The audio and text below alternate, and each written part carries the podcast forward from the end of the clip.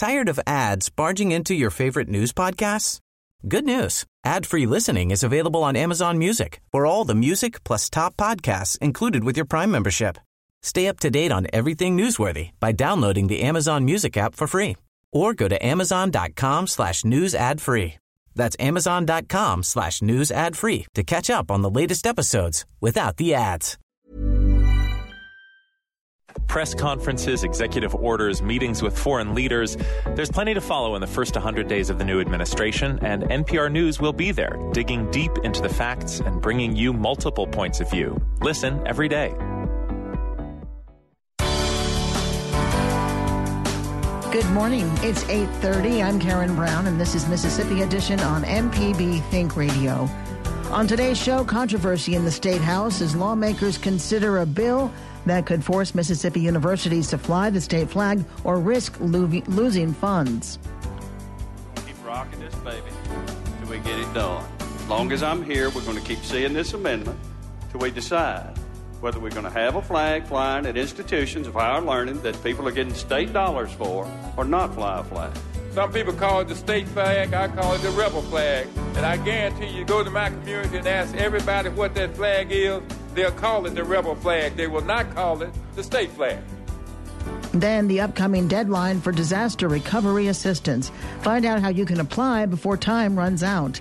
And later we'll hear from an author and her book on vaccines and the politics that fuel debate.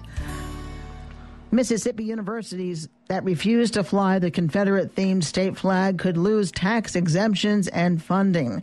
This is the latest twist in a long battle over a symbol critics see as racist. All eight of Mississippi's public universities have stopped flying the flag because it prominently features the Confederate battle emblem, angering supporters of the banner. The state house voted 57 56 excuse me, the vote, the state house voted 57-56 Wednesday to withhold proposed tax exemptions to two public universities, the University of Southern Mississippi and Mississippi State University. Excuse me again. Republican Representative William Shirley of Quitman wrote the flag amendment. He tells MPB's Desare Frazier universities should fly the state symbol without regard to the design if they receive state money basically just says if uh, an institution of higher learning doesn't fly the state flag, they uh, on that particular amendment uh, they don't get a tax exemption for USM and, and MSU. But it, it's an amendment that's designed to go against the university. I don't want to say against the universities, but uh, to basically institute them to fly the flag of the state of Mississippi. This is not a design argument. The, the argument is whatever our flag is, if you're getting state dollars, you should fly it. Why did you decide to offer this amendment? Uh, of about 99% of my constituents and, and, others across the state say institutions of higher learning should be flying our flag if they're getting state dollars. Will this apply to other universities beyond the two that were listed, Mississippi State and USM? Uh, this particular amendment will not, uh, but there's further amendments to come. Representative John Hines is a Democrat from Greenville. He disagrees with Shirley. He tells our Desare Frazier he sees hope for understanding. We've really been trying to be very progressive, move Mississippi forward. Um, as you know, when you go around the country, sometimes we're the laughing stock uh, based upon simple stuff like that flag. I understand heritage, but it's a shame that people would want to hold up progress just because of heritage. I noticed that you were having conversations with Representative Shirley, so you have a rapport outside of this issue. How do you deal with that? I treat people the way they treat me. Uh, I try to have conversations with everybody. I think the only way you understand a person is you get to know a person and have some conversation. I think part of the problem in the state of Mississippi, people don't take time getting to know each other, have conversation. I can disagree with you, but I don't have to be disagreeable. Do you think that your relationship with him will benefit bringing about a resolution to this that all of the state can adopt? Well, I think what uh, Shirley really wants is uh, institution to fly the state flag. Now, what he's told me is that he does not care what the state flag is as long as it's a state flag. And uh, I understand his position, although I don't, I don't agree with our current state flag. What I will say is that this is part of the process people have the right to voice their opinion. They have the right to submit legislation and try to change the way they see the state of Mississippi. I would hope that we would sit down and begin to have dialogue about how we all see the state of Mississippi. This bill right now only impacts USM and Mississippi State, correct? Well, yes, ma'am, but there was conversations about putting the rest of the uh, institutions inside this piece of legislation so they could have opportunity to bring in private investors to boost up their college campuses. So I don't know how this will factor in later on down the line. Uh, I'm hoping that that particular uh, amendment won't make it through conference. What happens to this bill now? Well, um, it'll go back over to the Senate, and hopefully they'll invite conference, and we'll be able to go back and uh, work on this particular uh, legislation. There's a reverse repealer in it, which means that as soon as it passes, it would die. So they're going to have to go to conference anyway. The uh, university presidents were very bold and brave by uh, trying to change the image. As, as you know, that uh, most NCAA teams won't uh, participate in bowls and, and, big games in the state of Mississippi. I think California just said they were not going to participate in several uh, games in several states, and Mississippi was one of them. So we, you know, we need to be wise about what we're doing when it comes to the future uh, of our state and how we foster tourism and grow economically. I just wish people would take time out, get to understand what's important to everybody, and we really need the state to grow. Uh, with us cutting taxes in the way we have and budget revenues being short, we need to find ways to generate new money, and we need to start thinking outside the box and begin to have conversation with people about changing how we see this state and how people view us more important. Representative John Hines from Greenville with MPB's Desare Frazier. The bill will go to the Senate where more universities could be added or the state flag amendment could be dropped. Coming up, find out how much time is left to apply for disaster recovery assistance from state and federal emergency management agencies. This is Mississippi Edition on MPB Think Radio. Informative MPB news stories, the local shows you love, up to date severe weather info, and the state and worldwide reach telling the story of Mississippi. You're listening to MPB Think Radio.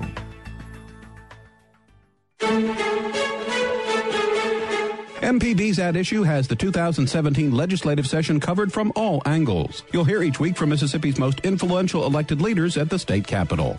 MPB political analysts Republican Austin Barbour and Democrat Brandon Jones provide insight on the critical issues facing the state and how these issues impact you.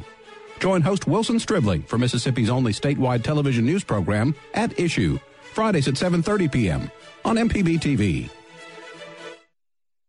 I'm Robin Young. Iceland went from having the worst teen drug problem to almost none at all by getting kids into new sports and art centers. If people are getting addicted to self induced changes in brain chemistry that could be translated into drugs, why not start a natural highs movement where they could become influenced to change their brain chemistry in positive ways? Next time, here and now. Today at noon on MPB Think Radio. This is Mississippi Edition on MPB Think Radio. I'm Karen Brown. The window for applications will soon close for Mississippians affected by severe storms and tornadoes that hammered Forrest, Lamar, Perry, and Lauderdale counties in January. Joining us are Alberto Pilot from the Federal Emergency Management Agency, Ray Coleman from the Mississippi Emergency Management Agency, and Jack Kemp from the U.S. Small Business Administration. FEMA's Alberto Pilot says the March 27th application deadline is coming soon. We'll be here as long as the state needs us for the recovery effort. But the registration period ends at that date. So we want to encourage any uh, homeowners, renters that are still either out of state or have family members that know of somebody that is still in need of any assistance to still call that 1-800-621-3362 or disasterassistance.gov. Once you get a grant dollars, you get a letter that specifies exactly what the dollars are granted for. Basically, our rental assistance, home repairs, uh, and or temporary housing needs personal property if you needed to uh, purchase appliances or furniture. I want to really emphasize that FEMA is an immediate needs agency. Uh, we don't bring you back to whole. That's why partners with the SBA, once you talk to them, and the long-term recoveries will be there to meet that gap once the immediate needs are met. we want to make sure that listeners know that we are a coordinating agency here with the state. Also want to encourage also that homeowners can also apply with FEMA uh, once they call their insurance companies and they do settle to keep in touch with FEMA always, because remember, you want to make sure that every letter that anybody receives, any documentation, it's important to keep in touch with FEMA. Alberto Pilot is the Public Information Officer for FEMA, Federal Emergency Management Agency. Next, we're going to talk to Jack Kemp, who is the Public Information Officer for the Small Business Administration, or the SBA. Since grant funds for recovery, rebuilding, and renovations are sometimes limited, what kind of low interest loans or other assistance is the SBA offering? Well, the Small Business Administration is offering loans to homeowners to repair their real estate damages that are uninsured up to $200,000.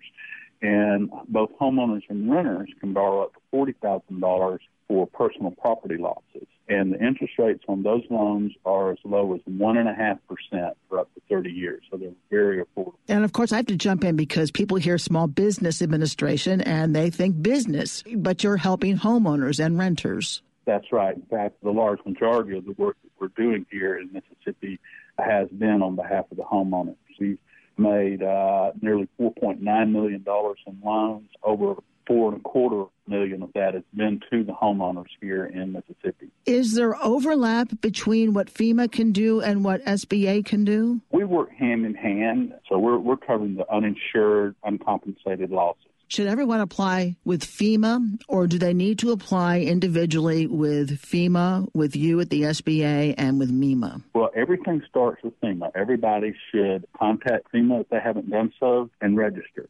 Now, most homeowners and renters and all businesses will be referred to the Small Business Administration.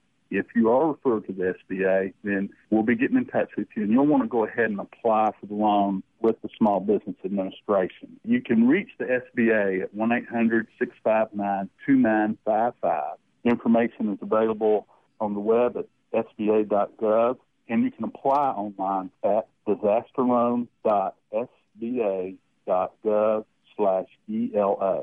And we also have representatives at the FEMA Disaster Recovery Centers to assist people come by and visit us. Jack Kemp is the Public Information Officer for SBA. And now we'll speak with Ray Coleman, who is the Public Information Officer for MEMA, the Mississippi Emergency Management Agency. MEMA staff will still be local to help Mississippians with recovery. Are there upcoming deadlines now for state assistance? No deadlines on the state assistance side. Again, we're working in conjunction with FEMA. So the only deadlines that we want to kind of push and get get out there right now is that March 27th deadline for you to apply for that assistance. You know, for us, it's all about long-term recovery, and the long-term recovery is going to begin and end with communities because it starts at a local level and ends at a local level. You have had centers, you know, physical places where people can go and get their questions answered. Absolutely. Uh, are those still in place? Yes, ma'am. We have a disaster recovery location here in Hattiesburg. It's the C.E. Roy Community Center, and it's open Monday through Friday from 9 a.m. to 6 p.m., and it's also open on Saturdays, um, 10 a.m. to 5 p.m. Ray, can people come to you to apply with FEMA? Can you steer them in that direction? Because it gets a little complicated, I think, with the three entities providing assistance. Sure, sure, and and you know it's, it's kind of like drinking water through a fire hose, right? Um, so for us, we we, we kind of look at it as we have a one-stop service center on our website, msema.org. The homepage on that website has a one-stop service center that has not only MEMA's information, but it's going to have SBA's contact information, their website. It's also going to have FEMA's contact information and their website. The um, disaster recovery center that I just named, that's on there. We also have information if you want to donate or volunteer uh, with the Greater Pine Belt Community Foundation. All of that information is on our website because a lot is coming in at this time, and so we want to be sure you have kind of a cheat sheet, if you will, if you need to quickly uh, locate that information, we have it for you. People may be reticent to do it online. They're not comfortable doing that. So if they come in to see you in person, what kinds of documents should they have with them? When they come in, they just need to have that pertinent information, uh, their address, obviously, social security um, information, driver's license, those things, those important documents that you're going to need when you come into a DRC. Now, on the flip side, um, if someone comes to you first and foremost, you want to make sure that you see their ID, um, whether it's MEMA, FEMA, or SBA. We all have ID on us to um, properly identify us. So you don't have to give that information out. Does somebody have to determine the damage to your home before you apply? Not before. Again, we want you to come in and take care of all of that information first. And we have inspectors that have been coming out, um, taking a look at the area, taking a look at that damage, and from and you know we can take that next step from there. We've had a good turnout. We've had over 2,000 registrants, so that's good. Um, but we just want to make sure that no one is left behind because, again, eventually the deadline will be here. It's March 27th. If one person is left behind, there's one person too many, in my opinion. So we just want to take this time to say, come in and apply, and then from there you can learn what's available. Ray Coleman is the Public Information Officer for MEMA, the Mississippi Emergency Management Agency. We've also spoken with Jack Kemp, the Public Information Officer for the Small Business Administration, and Alberto Pilot, who is the Public Information Officer for the Federal Emergency Management Agency. Gentlemen, thank you all so much. Thank you for having us, Karen. We appreciate it. Coming up, a new book about vaccinations and their effect on public health and on politics. This is Mississippi Edition on MPB Think Radio. From the Capitol steps to your front door, MPB News covers the state like no one else. Our team of award winning journalists keeps you informed on the news affecting your life. MPB News online at MPBOnline.org and on MPB Think Radio. The Home Show is back at the Mississippi Trade Mart this weekend, March 10th through the 12th, and the host of the Handyman Hangout, Fixing 101, will be there taking care of business. Come hang out with Jeff, Dale, and Jason and see what's new in DIY and home renovations. That's the Home Show this weekend at the Trade Mart, and be sure to listen to Fixing 101 every Wednesday, 9 a.m. on MPB Think Radio.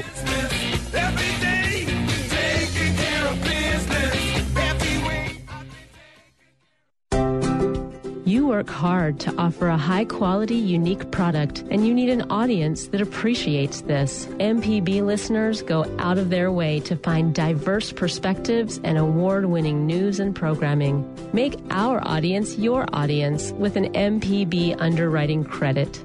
For more information, go to mpbonline.org.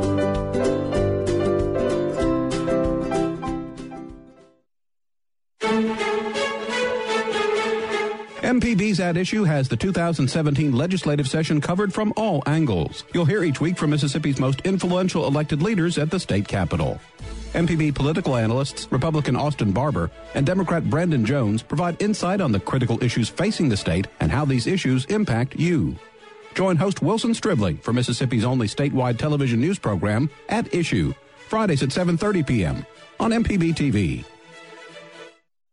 I'm Robin Young. Iceland went from having the worst teen drug problem to almost none at all by getting kids into new sports and art centers. If people are getting addicted to self induced changes in brain chemistry that could be translated into drugs, why not start a natural highs movement where they could become influenced to change their brain chemistry in positive ways? Next time, here and now. Today at noon on MPB Think Radio.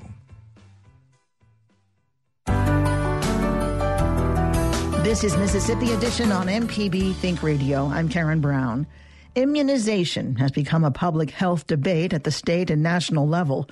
Meredith Wadman has written a new book called The Vaccine Race, with frightening viruses constantly emerging and re-emerging around the world. She says vaccines are, vaccines are increasingly important. She joins us in this week's book club. Polio was the one that was the most terrifying in its consequences but in terms of actual deaths um, or sicknesses averted, probably measles and whooping cough are right up there near the top of the list. We've all heard of Jonas Salk. He developed the polio vaccine. We don't necessarily know the names of the others. You know, when I was a child, if you didn't have German measles or measles or mumps, if one of the kids in the neighborhood got one of those, then everybody went to their house to get infected so they would have it as a child, not as an adult. Yes, there were so called measles or mumps parties, and that's because some of these diseases indeed are more deadly or have terrible consequences when you contract them as adults. Mumps, for instance, can leave adult men sterile. So it's that kind of thing that I think people were trying to avert in pre vaccine days. Your book starts with a story of a baby born premature with severe problems Tell us the result of that. Sure. This was a little girl born at Philadelphia General Hospital in October of 1964. It emerged as she spent increasing weeks and months in the hospital that she was blind, she was deaf, and she had major heart defects. She had heart surgery, but in the end, that did not save her, and she died uh, at age, I think, 16 months. And the mother mentioned in passing to doctors after a time that she had had German measles while she was pregnant. And in fact, that is what German measles, also known as rubella, the R in the MMR vaccine, did to more than 20,000 babies in this country during this epidemic in 1964 and 65 before any vaccine was available. When vaccines were created for these diseases like German measles and measles and mumps, how important were they? Well, let me give you for instance. In 1958, uh, there were 763,000 cases of measles, and there were 552 deaths, the lion's share in children. And so, five years later, in 1963, when the first measles vaccine came to market, you can bet that parents were lining their kids up to get that vaccine. Measles was no joke. When it infected a toddler, they, it can invade the lungs, it can invade the brain, it regularly kills in a, in a certain segment of children and still can do today in babies too young to be vaccinated or in people who are immunocompromised who for instance are taking immune system suppressing drugs because they've had an organ transplant. Measles is deadly and it's wildly contagious. There are still a lot of viruses or diseases that have no vaccine. I mean, AIDS, Zika, West Nile, Lyme disease. Can we expect that over time that there will be a vaccine? Is there anything from farther back that a vaccine has not been found to treat? Well, you just named several of them, and I do think we can expect with time that we will get to vaccines, although HIV has proved maddeningly elusive on this score. But for instance, the World Health Organization announced last month that they are hopeful that by 2020 there will be a safe Zika vaccine that can be used by women of childbearing age. There's sophisticated technology and lots of projects going on with, I believe, all the, the viruses that you just mentioned. The book is called The Vaccine Race, but still, as much as you race towards a, a cure of something, you can only do so much over a certain period of time? That's right, because today you have to go through very careful uh, vaccine trials, beginning with a handful of healthy volunteers, and then advancing into larger numbers of volunteers, and then finally into people at risk for the disease. So it's a long, arduous process. It can't happen overnight. And so there's a certain frustration level when, say, there's an Ebola outbreak in West Africa and everyone's like, well, let's get a vaccine. Well, that doesn't happen overnight. It's a marathon. I'd like to end with your thoughts about the vaccine controversy. People who do not want to vaccinate their children because they fear the consequences are far more dire than if their child actually got the disease for which they're being vaccinated. Vaccines have largely been a victim of their own success in this country. We don't see kids in iron lungs or in leg braces from polio. We no longer, with any regularity, lose toddlers to measles or whooping cough. However, what's vital to recognize with hesitant parents, especially, is that it is simply because we continue to vaccinate that we don't see these diseases. If you start to fall below about 9 out of 10 kids being vaccinated, you are playing with fire in terms of more or less inviting that disease back into your community where it can get a foothold among unvaccinated people.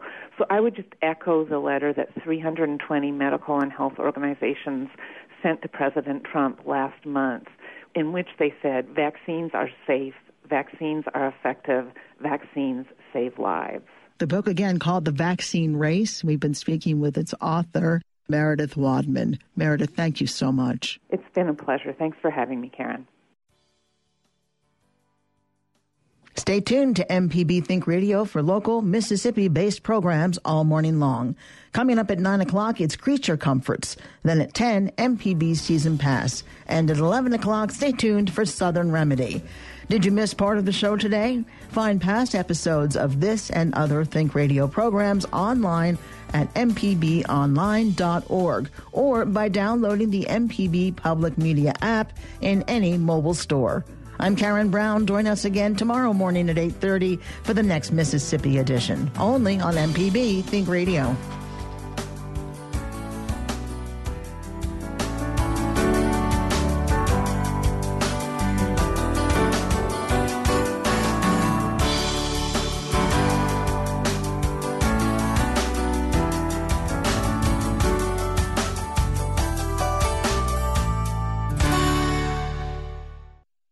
Robin Young. Iceland went from having the worst teen drug problem to almost none at all by getting kids into new sports and art centers. If people are getting addicted to self induced changes in brain chemistry that could be translated into drugs, why not start a natural highs movement where they could become influenced to change their brain chemistry in positive ways? Next time, here and now.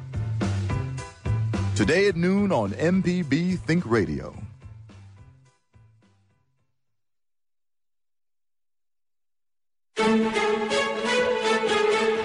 MPB's At Issue has the 2017 legislative session covered from all angles. You'll hear each week from Mississippi's most influential elected leaders at the state capitol. MPB political analysts Republican Austin Barbour and Democrat Brandon Jones provide insight on the critical issues facing the state and how these issues impact you. Join host Wilson Stribling for Mississippi